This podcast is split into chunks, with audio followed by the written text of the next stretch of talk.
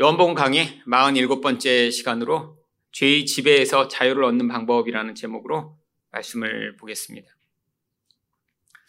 오늘 함께 읽은 본문 가운데는 아주 유명한 구절이 있습니다. 진리를 알지니 진리가 너희를 자유롭게 하리라. 이 요한복음 8장 32절 말씀을 가지고 대학교에서 표나 건학 이념으로 사용하는 경우가 아주 많이 있습니다. 미국에 있는 존스 홉킨스 대학이라고 하는 의과대학으로 아주 유명한 대학에서도 이 구절을 그 학교의 표로 사용합니다.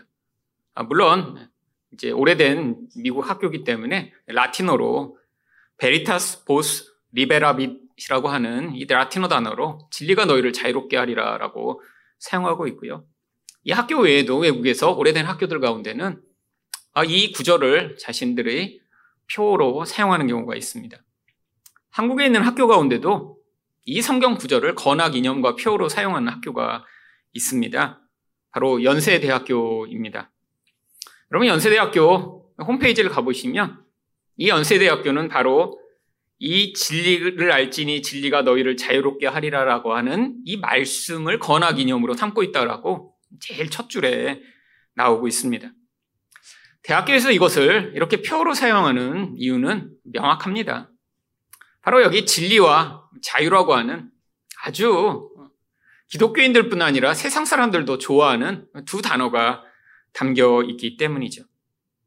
그런데 특별히 기독교 이런 배경에서 세워진 학교들이 그래서 어, 이 구절을 자신들의 학교의 그런 건학 인형으로 삼는 것 또한 아주 당연합니다. 그런데 이 연세대학교의 마광수 교수라고 하는 분이 예전에 계셨습니다. 아마 여러분도 다 잘 알고 있는 분일 거예요. 근데 이 마간수 교수님이 수업 시간에 자주 자유를 알지니 자유가 너희를 진리케 하리라라고 학생들을 가르쳤다라고 합니다. 왜 이렇게 가르쳤을까요? 바로 너희가 너희 마음대로 자유를 누리다 보면 그 자유 가운데 결국에는 진리의 길을 가게 된다라고 아무 것에도 구속받지 말고 네가 원하는 자유를 누리라고 이렇게 학교에서 가르쳤다라고 하죠. 그런데 이 마강수 교수가 정말 이 자유를 통해 진리를 찾았을까요? 아닙니다. 그는 이 변태적인 성욕에 매어 평생 노예와 같은 삶을 살았던 사람이죠. 이 마강수 교수는 모든 생각하고 말하고 글 쓰는 것이 어떤 세상에서 허용하지 않는 이런 변태적인 성을 통해 자기 쾌락을 누리는 것에 집중돼 있었습니다. 사실 굉장히 똑똑한 분입니다. 젊어서 연세대학교에서 바로 윤동주 시로 박사 학위를 받고 최연소 교수로 32살에 임용이 됐었죠. 그런데 이렇게 한 부분에 꽂히 있다 보니까 바로 우리가 많이들 좋아하는 이 윤동주의 시마저도 이런 자기 그 잘못된 생각의 틀로 해석하고 윤동주가 이렇게 시를 쓰며 불안해했던 이유조차도 성적으로 해소가 안 돼서 너무 불안했기 때문에 시에서 이런저런 여자 이름 부르며 시를 쓴 것이다라고 해석을 했죠. 그가 원하던 자유는 무엇이었나요? 바로 성적 자유였습니다. 사회가 만들어 놓은 이런 가족제도 다 파괴하고 원하는 아무 여자라 잠을 자며 자기 성욕을 취할 수 있는 그런 세상. 그런 세상이 그가 꿈꾸던 자유로운 세상이었죠. 그런데 아, 이런 자유를 추구하던 이 마교수의 결국이 어떻게 되었을까요? 결국 자기 머릿속에만 생각해야 될 일을 글로 쓰고 강연을 하고 하다가 결국 즐거운 사라라고 하는 소설이 음란물로 지정이 되었고요. 결국 구속이 되었고 교수직에서 해임을 당합니다. 결국에는 복직되기는 했지만 나중에 교수들 사이에서 왕따를 당했고요. 대중들의 비난에 시달리고 강의 요청이 하나도 들어오지 않아서 굉장히 외로운 삶을 살았다고 합니다. 그리고 이렇게 교수직에서 해임됐다 다시 돌아왔기 때문에 경제적으로도 연금을 다 받을 수가 없어서 굉장히 어려움에 시달렸다고 하죠. 결국으로 그 이후로 우울증에 시달리다가 결국 자살로 자기 생을 마감하고 말았습니다. 아니, 이렇게 자유롭게 살면 진리를 발견하고 자기가 원하는 그런 어떤 새로운 삶을 살 줄 알았는데 결국 그 성이라고 하는 이 변태적인 성욕에 매어 살아가다 자기와 많은 사람들에게 이런 부정적인 영향력을 미친 인물이죠. 여러분, 인간은 스스로의 힘으로 자유를 누릴 수 없는 존재입니다. 왜죠? 이 죄에 대한 유혹과 그 영향력이 너무 강력하기 때문입니다. 그렇다면 이 죄의 지배에서 어떻게 자유를 얻을 수 있나요? 바로 진리이신 예수님을 아는 것입니다. 31절과 32절 말씀을 보겠습니다. 그러므로 예수께서 자기를 믿은 유대인들에게 이르시되 너희가 내 말에 거하면 참으로 내 제자가 되고 진리를 알지니 진리가 너희를 자유롭게 하리라. 오늘 본문은 병행법이라고 하는 그런 앞뒤에 같은 내용들을 전달하고자 반복적으로 설명을 하는 방식에 의해 기록되어 있습니다. 앞에서 내 말에 거한다라고 하는 것은 32절에 나오는 진리를 알지니와 같은 의미고요. 또 앞에서 제자가 된다라고 하는 말이 뒤에 나오는 자유롭게 된다라고 하는 말과 같은 의미입니다. 그러니까 예수님이 말에 거하려면 진리를 알아야 된다라고 하는 거고요. 자유라고 하는 게 결국 다른 게 아니라 예수님은 예수님의 제자가 되는 삶이 자유라고 이야기를 합니다. 아니, 우리가 생각하는 자유와 다른 자유가 아닌가요? 맞습니다. 우리가 생각하는 자유는 어떤 것을 자유라고 생각하죠? 아무도 우리에게 뭐라고 하지 않고 내가 원하는 모든 것들을 내 마음대로 누리는 삶을 자유라고 생각하는데 성경적 자유의 개념은 그런 개념이 아닙니다. 성경적 자유의 개념은 하나님이 주신 완전한 질서 안에서 그 안에서 충만한 삶을 누리는 것을 자유라고 하죠. 바로 제자 된다는 게 그래서 자유로운 거예요. 여러분, 제자라고 하는 것은 지금처럼 뭐 학교에서 선생님과 이 학생의 관계가 아니라 고대에는 아주 특별한 관계였습니다. 바로 어떤 선생을 내가 스승으로 삼겠다라고 하면 그 집에 가서 먹고 자고 하루 종일 그 스승과 함께 지내면서 스승이 말하는 것을 똑같이 말하고자 하고 스승이 가르치는 것을 전부 배워서 심지어는 스승이 행동하는 그 행동과 그 모든 삶의 양식조차 똑같이 따라하고자 하는 자들을 제자라고 불렀습니다. 아니, 사람마다 자기가 원하는 삶이 있는데 아, 나는 저분이 너무 탁월하고 저분이 존경스럽기 때문에 그냥 그 사람처럼 살고 싶다라고 하는 것이 제자의 삶이었죠. 근데 그게 바로 예수님이 자유롭게 되는 삶이래요. 여러분 도대체 자유가 뭐길래? 아니, 예수님처럼 되고, 예수님처럼 생각하고, 예수님처럼 살아가는 것일까요? 여러분, 바로 성경이 이야기하는 자유는 하나님의 질서 안에 바로 그것이 우리에게 자유로운 삶이 되는 것입니다. 그냥 자유롭게 내가 행동했는데 하나님처럼 말하고 하나님처럼 행동하게 되는 것. 이게 원래 하나님이 인간을 만드신 가장 처음의 모습이죠. 하나님의 형상을 따라 지어진 인간이요. 근데 이 하나님의 형상을 따라 지어졌던 인간이 죄로 말미암아 이제는 하나님과 같은 모습으로 사는 게 아니라 이 죄의 영향력이 너무 강해 죄가 시키는 대로 인생을 살아갑니다.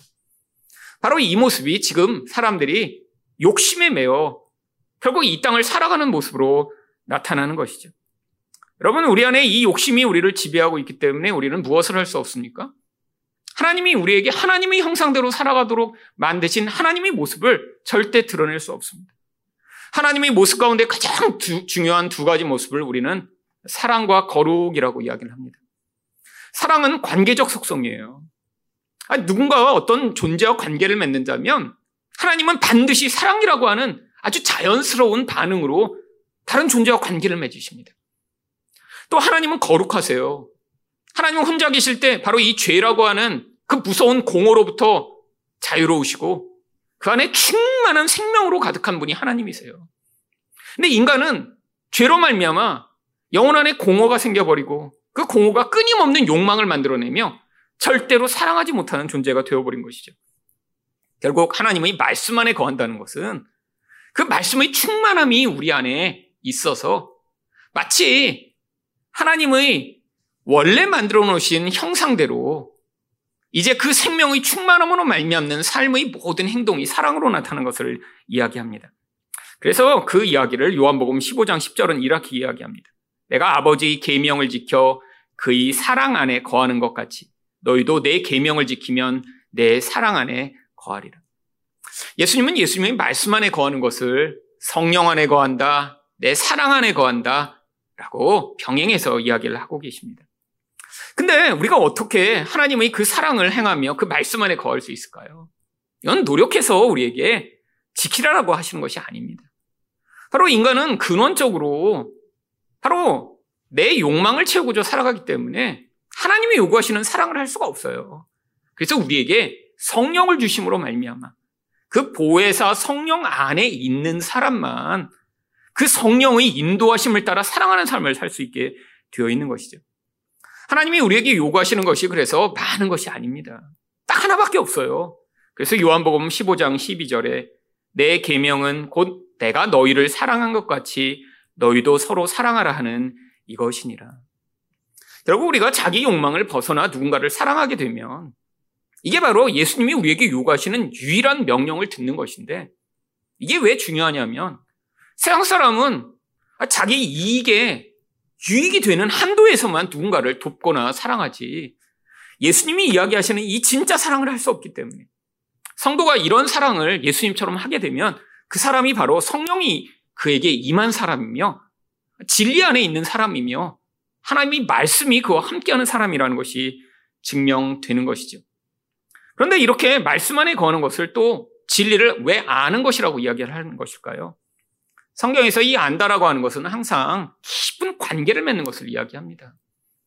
부부가 서로 남들은 알지 못하는 수준으로 서로를 깊이 알듯 바로 이 진리이신 예수님과 이런 단순히 성경 구절을 우리가 몇 개 하는 것이 아니라 자기 삶 가운데 그 예수님이 나와의 깊은 관계를 통해 그 관계 안에서 우리가 예수님과 관계를 맺어 나갈 때 그게 바로 우리를 통해 예수님의 모습이 자꾸 반영돼 나타날 수 있는 바로 진리를 아는 삶이 되는 것이죠. 여러분, 이게 바로 참 자유라고 하는 것입니다. 아니, 우리는 하나님과 같은 모습으로 살아가려고 해도 절대로 불가능합니다. 왜죠? 죄의 영향력이 우리 안에 자꾸 이 욕심이라는 것들을 불어넣으며 이 욕심으로 우리를 자꾸 내가 원하고 눈에 보이는 어떤 것을 계속 추구하도록 이끌어가고 있기 때문이죠. 노력한다고 벗어날 수 없습니다. 여러분, 많은 불교 스님들은 수행을 통해 욕심을 벗어나겠다고 몇십 년씩 이렇게 사람도 안 만나고 굴 속에서 수행하지만 여러분 이 영혼에서 미치는 이 무서운 공허의 영향력을 벗어날 수 없는 것이 인간의 모습이죠. 이 인간의 모습을 바로 창세기 1장에서 뭐라고 표현합니까? 창세기 1장 2절에서 땅이 혼돈하고 공허하며 흑암이 깊음 위에 있고 여러분 물론 이것은 이 원시 지구의 상태를 묘사하는 모형입니다. 근데 이게 바로 인간의 상태를 이 창세기를 통해 보여주시고자 하는 거예요. 혼돈하다라고 하는 건 질서가 깨진 상태입니다. 틀이 없다라는 거예요. 영어로는 그래서 formless, 모양이 없는이라고 번역을 하죠. 아니, 여러분 인간이 틀이 없다는 게 뭐죠?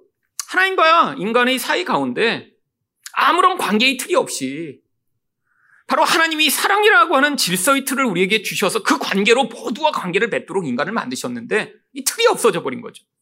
여러분 이 틀이 없어지면 어떻게 되나요? 모든 존재가 나의 욕구를 위한 욕망의 대상이 되어버립니다. 하나님조차도 그러니까 우상 숭배하게 되고요. 아니 내가 사랑한다 그러고 만났는데 가족조차도 나의 유익을 위한 도구가 되니까. 아 다른 사람이 나의 유익이 되지 못하면 분노하고 미워하고 슬퍼하게 되는 것이죠. 여러분 이렇게 혼돈하니까 무슨 일이 벌어지나요? 틀이 없으면 공허하게 됩니다. 이게 비어버리는 거예요. 생명이 없는 상태입니다.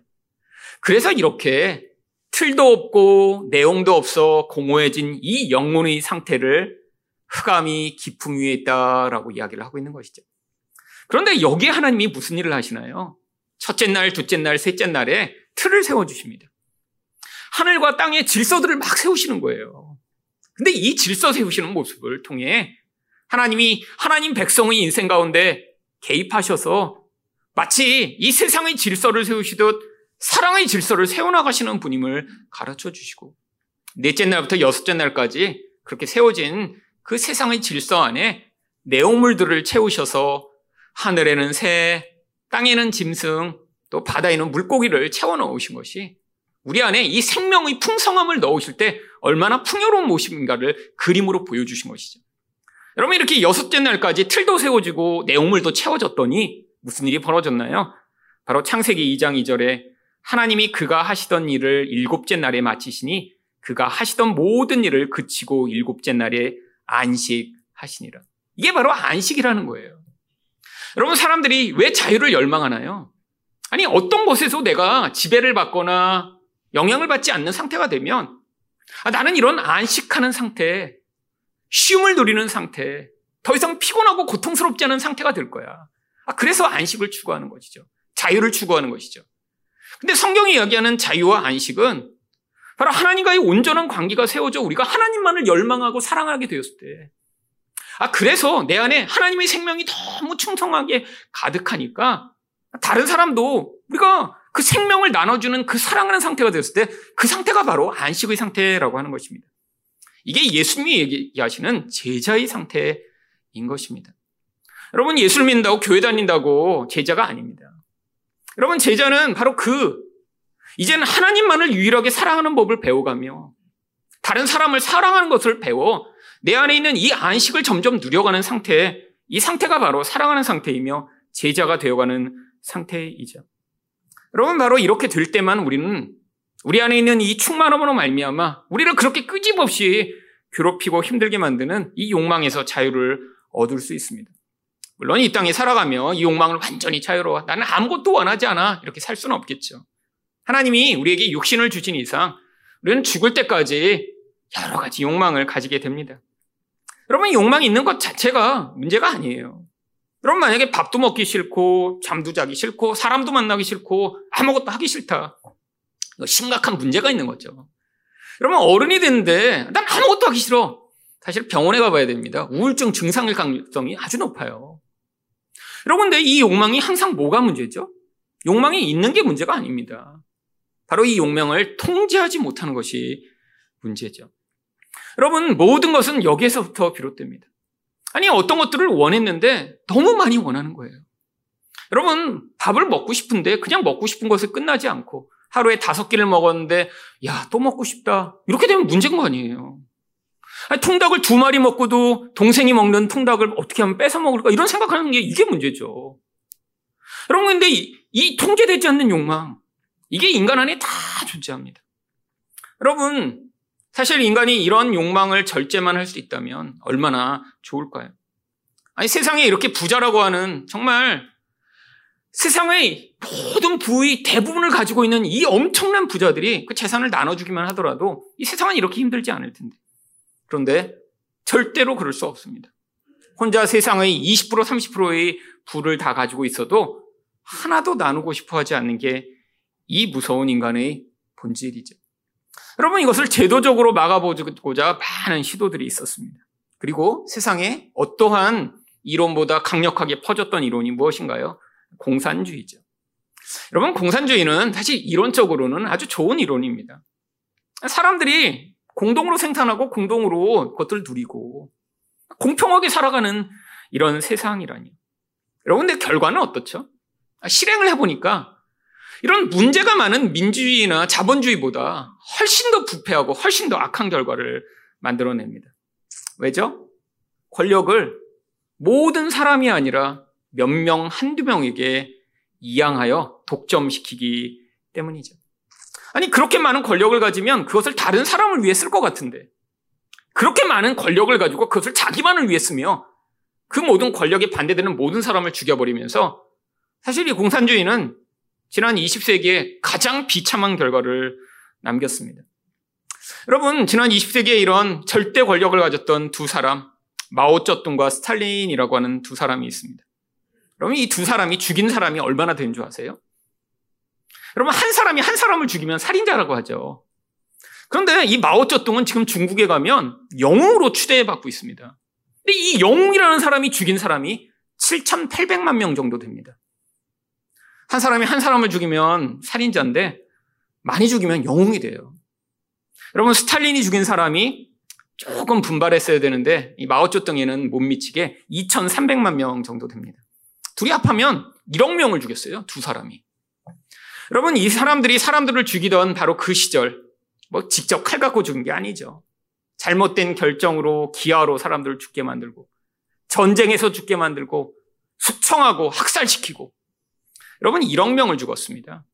근데 당시 이들이 활동하던 1940년대 이 전 지구의 전체 인구가 20여 명 정도였어요. 지구의 20분의 1을 다 죽여버린 것입니다. 두 사람이, 두 사람이. 이게 바로 이 욕망이라고 하는 절대지지 않는 욕망. 아무도 통제할 수 없는 욕망이 만들어낸 결과죠. 여러분, 우리도 마찬가지입니다. 어떤 사람에게 절대 권력이 주어진다고 생각해 보세요. 그 사람은 좋겠지만 모든 사람이 불행해집니다. 여러분, 집안에서 아빠만, 아무도 얘기를 못하고 아빠만 말하는 그런 집이라고 생각해 보세요. 아빠가 말하려고 하면 조용해. 아버님 말씀하시잖아. 그다 조용하게 무릎 꿇고 듣고. 뭐 옛날에 그런 집들이 있었죠. 아버님이 말씀하시면 아무도 말하지 못하고. 아버님 따로 여기서 식사하고. 여러분, 이게 행복일까요? 아닙니다. 여러분, 그런데 이 인간도 아, 이렇게 욕망이 가져오는 절대지대 않는 이 무서운 힘들이 사람들을 파괴하는데 문제는 모두 다 그것들을 원한다라고 하는 것이죠. 왜? 절제할 수 없으니까요. 여러분, 얼마 전에 인터넷에 바로 이 동네, 이 대치동에 사는 한 유치원생의 일과표가 올라온 적이 있습니다.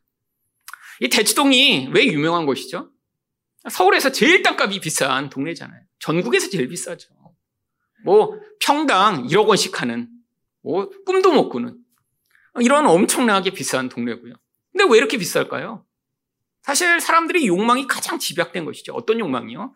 뭐 부동산과 교육이라고 하는 것이 결합돼서 사실 명동 땅도 비싸기는 하지만 거긴 교육이 안 되잖아요. 근데 여기는 교육이 됩니다. 전국에서 가장 좋다라고 하는 학원, 비싼 그런 학원들이 다 모여있죠. 그래서 아이 때부터 여기에 이사 오기를 원하고, 아, 그래서 가정이 넉넉해서 이사 온 가정, 거기서 다섯 살짜리가 지금 어떻게 살고 있는지 일곱 표를 올렸더라고요. 아침에 8시에 일어난대요, 매일. 뭐 일어날만 합니다. 유치원 가야 되니까. 근데 등교 전에 반드시 해야 될 게 그날 영어 유치원에 가서 매일매일 영어 시험을 본대요. 그래서 아침에 일어나자마자 그날 시험 볼 거를 이제 30분 동안 준비하고 가야 됩니다. 그래서 정신도 못 깨는 한테 그날 시험 볼 거 아침마다 30분씩 준비하고 밥 먹고 등교한 뒤에 하루 종일 영어로 수업하다가 오후 3시에 이제 하교를 합니다.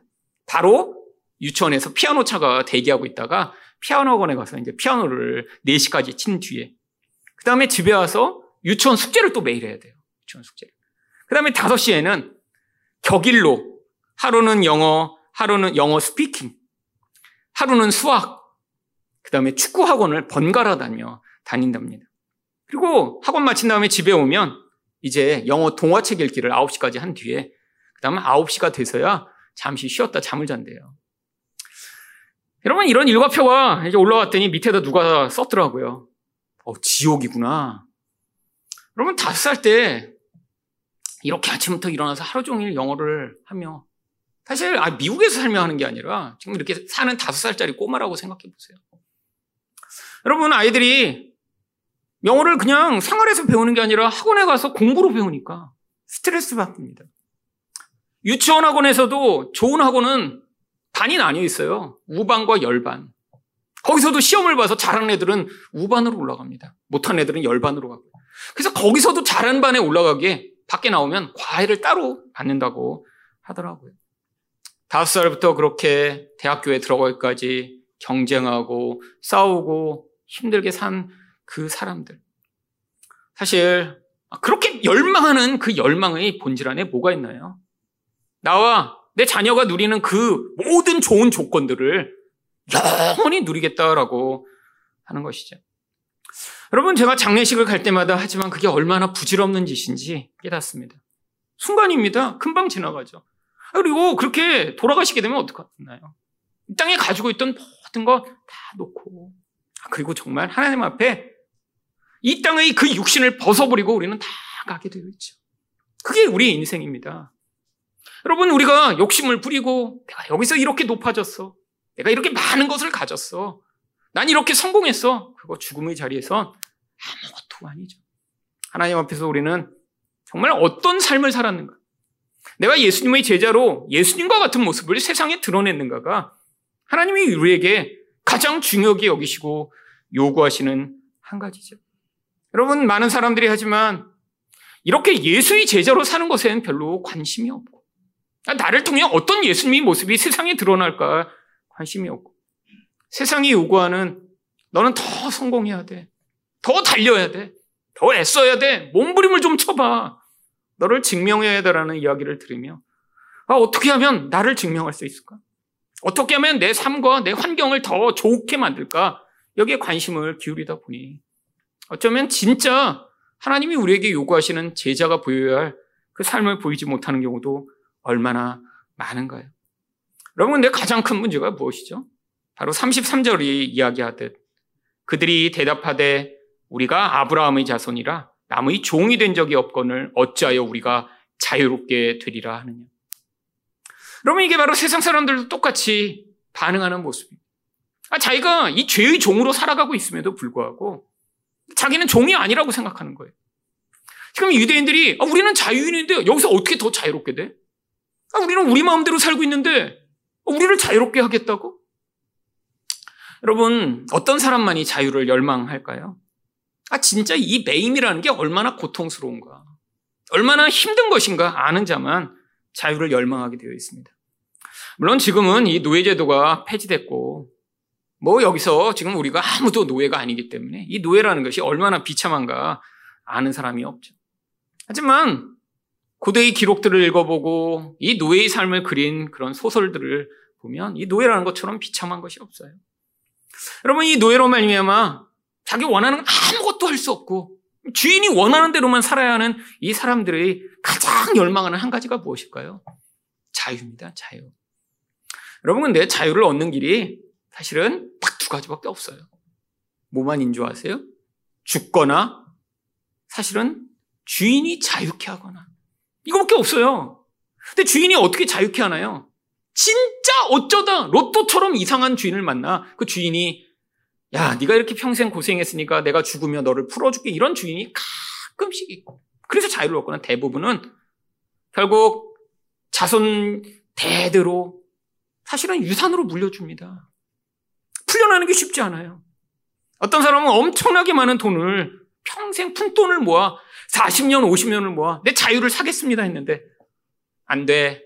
라고 하면 끝이에요. 두 배를 내, 두 배를 내. 여러분, 노예들이 열망하는 이 자유, 그 매임이 얼마나 고통스러우니까 경험했기 때문에 그 자유를 열망하는 것이죠.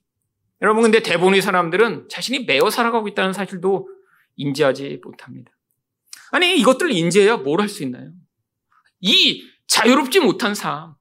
아니, 내가 정말 이 세상에서 인간다운 가장 삶이 내가 원하는 대로 사는 게 아니라 아니, 내가 자연스럽게 행동했는데 사랑하고, 자연스럽게 행동했는데 누군가 용서하고, 자연스럽게 행동했는데 용납이 나타나고, 자연스럽게 행동했는데 그냥 기쁘고, 자연스럽게 행동했는데 다른 사람을 세워줄 수 있는 이런 삶을 사는 게 진짜 하나님이 우리에게 원하시는 모습입니다.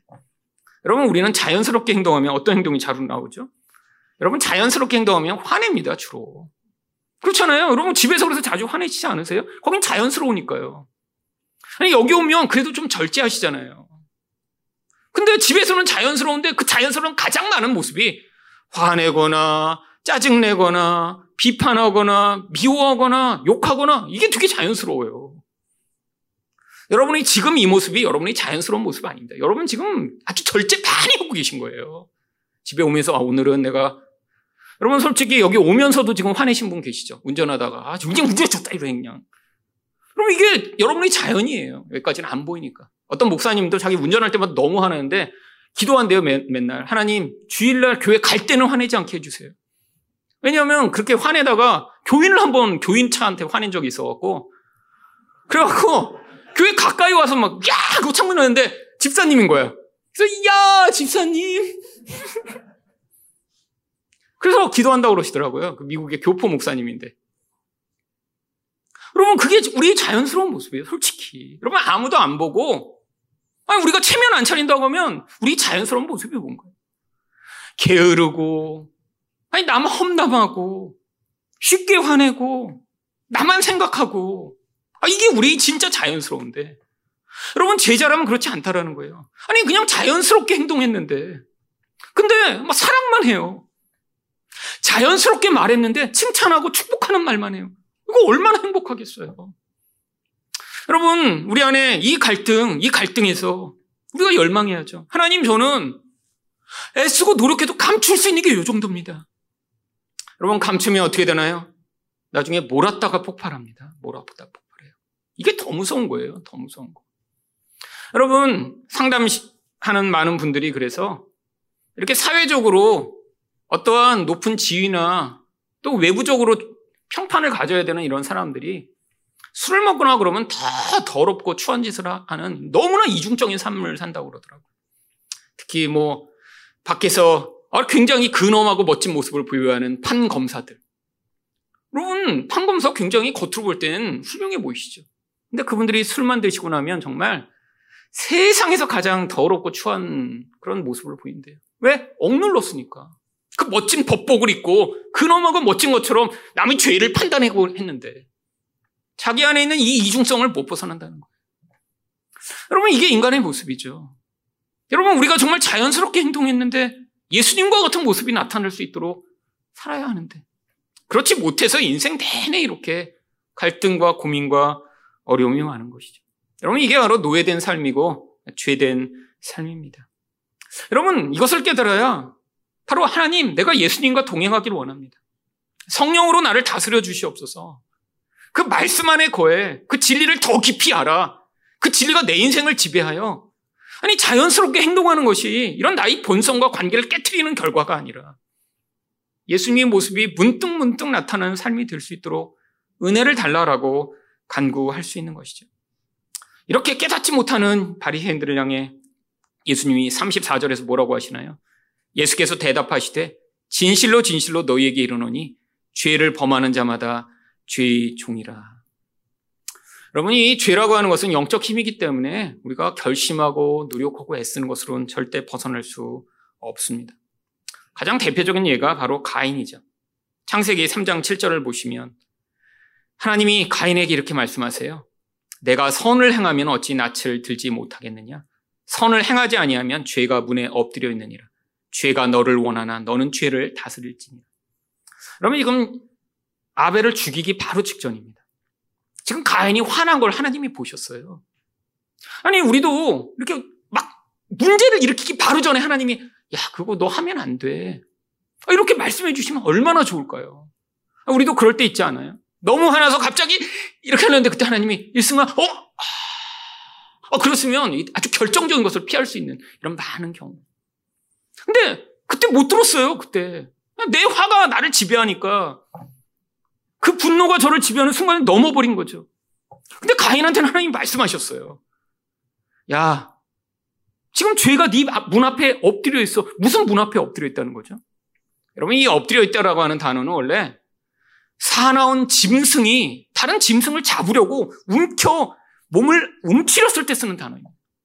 사자가 짐승을 잡기 위해 움츠려 있을 때 엎드려 있다라고 표현을 하죠.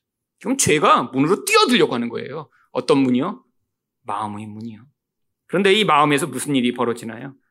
죄가 너를 원하나 너는 죄를 다스리래요. 이게 성경에 나오는 가장 대표죠. 바로 생략법이 사용된 문장입니다. 여러분 원래 이게 원 문장은 죄가 너를 다스리길 원하나 너는 죄를 다스리길 원할지니라 라고 하는 문장이에요. 근데 잠언에서 주로 사용되는 히브리어 용법인데 앞뒤에 비슷한 단어가 같이 반복해서 나오면 빼버리는 거예요. 그렇잖아요. 다스리길 원하나 다스리길 원할지니라. 똑같으니까 앞에서는 뭘 빼버렸죠? 다스리기를 빼버리고요. 뒤에서는 원할지니라를 빼버려서 문장을 줄여버린 것입니다. 창세기에 3장에서도 똑같은 표현이 나와요. 뭐라고 나오죠? 여자가 남자를 원하나 남자는 여자를 다스릴 지니라. 이것도 같은 말이에요. 여자는 남편을 막 이렇게 열망하는데 남편은 아내를 다스린다는 얘기가 아니라 여자나 남자나 똑같이 서로 다스리기 원해서 그래서 싸움이 끝이지 않고 계속될 거라고 이 죄가 가져오는 무서운 결과를 얘기하고 있는 거죠. 여기도 마찬가지입니다. 이 지금 문 앞에 엎드려고 있는 이 무서운 죄의 영향력이 지금 다스려 그 죄가 지배하는 대로 파괴와 멸망을 가져오기에 문 앞에 기다리고 있다는 것이. 여러분 결국 어떻게 됐나요? 창세기 3장 8절을 보시면 가인이 그의 아우 아벨에게 말하고 원문에도 그냥 말한다라고 되어 있는데 조금 번역적인 성경에는 거기에 뭐라고 돼 있냐면 아벨에게 들로 가자라고 이야기를 하고 그들이 들에 있을 때 가인이 그의 아우 아벨을 쳐 죽이니라. 여러분, 이게 그냥 나온 행동이 아닙니다. 인간의 모든 행동, 영혼 가운데 있는 이런 무서운 죄의 영향력이 사람이 깨닫지도 못하는 사이에 그를 지배하고 영향을 미쳐서 어떤 행동과 결과를 만드는 것이죠. 여러분, 바로 여기에서 우리는 자유롭지 못한 존재입니다. 아니, 영혼에서부터 어떤 영향력이 우리를 지배하기에, 아니, 하지 말아야 될 결정을 하고, 하지 말아야 될 행동을 하고, 하지 말아야 될 그런 결과들이 우리 가운데 끊임없이 나타나게 되어 있죠. 그래서 결국 35절에서 종은 영원히 집에 거하지 못하고 아들은 영원히 거하는. 여러분, 이렇게 죄가 지배하여 어떤 결과들을 남기는 인생은 하나님의 집에 들어갈 수가 없는 거예요. 여러분, 하나님이 우리에게 주시는 가장 큰 상속, 가장 큰 축복이 무엇인가요? 바로 우리가 하나님과 같은 자가 될 때 우리를 통해 하나님의 모습이 나타나는 그 영광이 드러나는 것입니다. 여러분, 우리가 오늘 잘했을 때 영광이 아니에요. 영광 자체가 바로 하나님의 모습이 우리 안에서 드러나야 되는데 하나님의 모습이 드러나는 가장 본질이 바로 거룩과 사랑입니다. 하나님은 홀로 계실 때 거룩하시고 함께 계시면 사랑이시라. 바로 그 거룩과 사랑의 모습을 우리가 갖게 될 때 우리 존재가 가장 아름다운 거죠. 여러분 명품을 입었다고 영광스럽지 않습니다. 아니 금메달 땄다고 영광스러운 거예요. 그건 세상에서의 영광이죠. 여러분 하늘나라에 가면 뭐 올림픽에서 금메달 딴 친구들을 여기 이렇게 따로 얼마나 잘하길래 이렇게 스케이트를 빨리 타? 하나님이 칭찬해 주시고 아, 너는 이렇게 스케이트를 못하냐? 그럼 말이 안 되잖아요. 하늘나라에서는 그런 게 아무런 것도 아니에요. 그럼 하나님이 누구를 보고 야, 넌 참 사랑스럽다라고 하실까요? 자기랑 가장 닮은 존재. 그래서 이 땅에서도 예수의 제자로 예수님의 모습을 가장 많이 보인 사람이 그 사람이 예수, 하나님과 예수님 눈에 가장 최고로 아름다운 존재로 여김을 받는 것이죠. 여러분, 우리가 바로 이걸 받아들여야 되는 거예요. 여러분, 옛날에 제자가 되겠다고 하는 사람들이 그 스승을 따라다니며, 아, 나도 어떻게 하면 스승이처럼 말할까? 어떻게 하면 스승이처럼 밥 먹고, 어떻게 하면 스승님의 모습을 내가 조금이라도 보여줄까? 열망했듯이. 여러분, 바로 우리가 이 하늘나라의 모습을 이 땅에서 자꾸자꾸 따라하며 살아갈 때, 이게 가장 자유롭고 가장 아름다운 것입니다. 결국 하나님이 우리에게 주시는 이 상소, 이 결과가 결국 36절에서 마지막으로 뭐라고 나오고 있나요? 그러므로 아들이 너희를 자유롭게 하면 너희가 참으로 자유로우리라. 여러분 예수님의 제자가 되어 하나님의 뜻대로 살고 하나님의 모습대로 자연스럽게 사랑하며 자연스럽게 용서하고 자연스럽게 나의 욕망을 내려놓을 수 있는 자리에 서게 되는 것. 이게 바로 죄에서 자유를 얻는 것이며 하나님이 우리에게 요구하시는 가장 축복된 삶인 것입니다. 여러분, 우리가 추구하는 자유는 내 마음대로 사는 게 아니에요. 여러분, 인간이 만약에 자기 마음대로 살기를 결정하는 순간 인간은 무서운 죄의 유혹으로 사로잡혀 내 마음대로 사는 게 아니라 죄가 이끄는 대로 사는 것입니다. 결국 이것은 파괴와 멸망을 가져온 것이죠. 우리가 가장 자유로울 때는 언제라고요? 바로 예수 그리스도와 함께 살며 아니 우리를 통해 자연스럽게 예수의 모습이 나타나는 그 삶. 이게 하나님이 우리에게 주시는 축복이며 가장 큰 영광입니다. 여러분 진리와 함께 거하심으로 말미암아 이런 예수 그리스도의 모습을 드러내 가장 큰 안식과 자유를 누리는 여러분 되시기를 축원드립니다.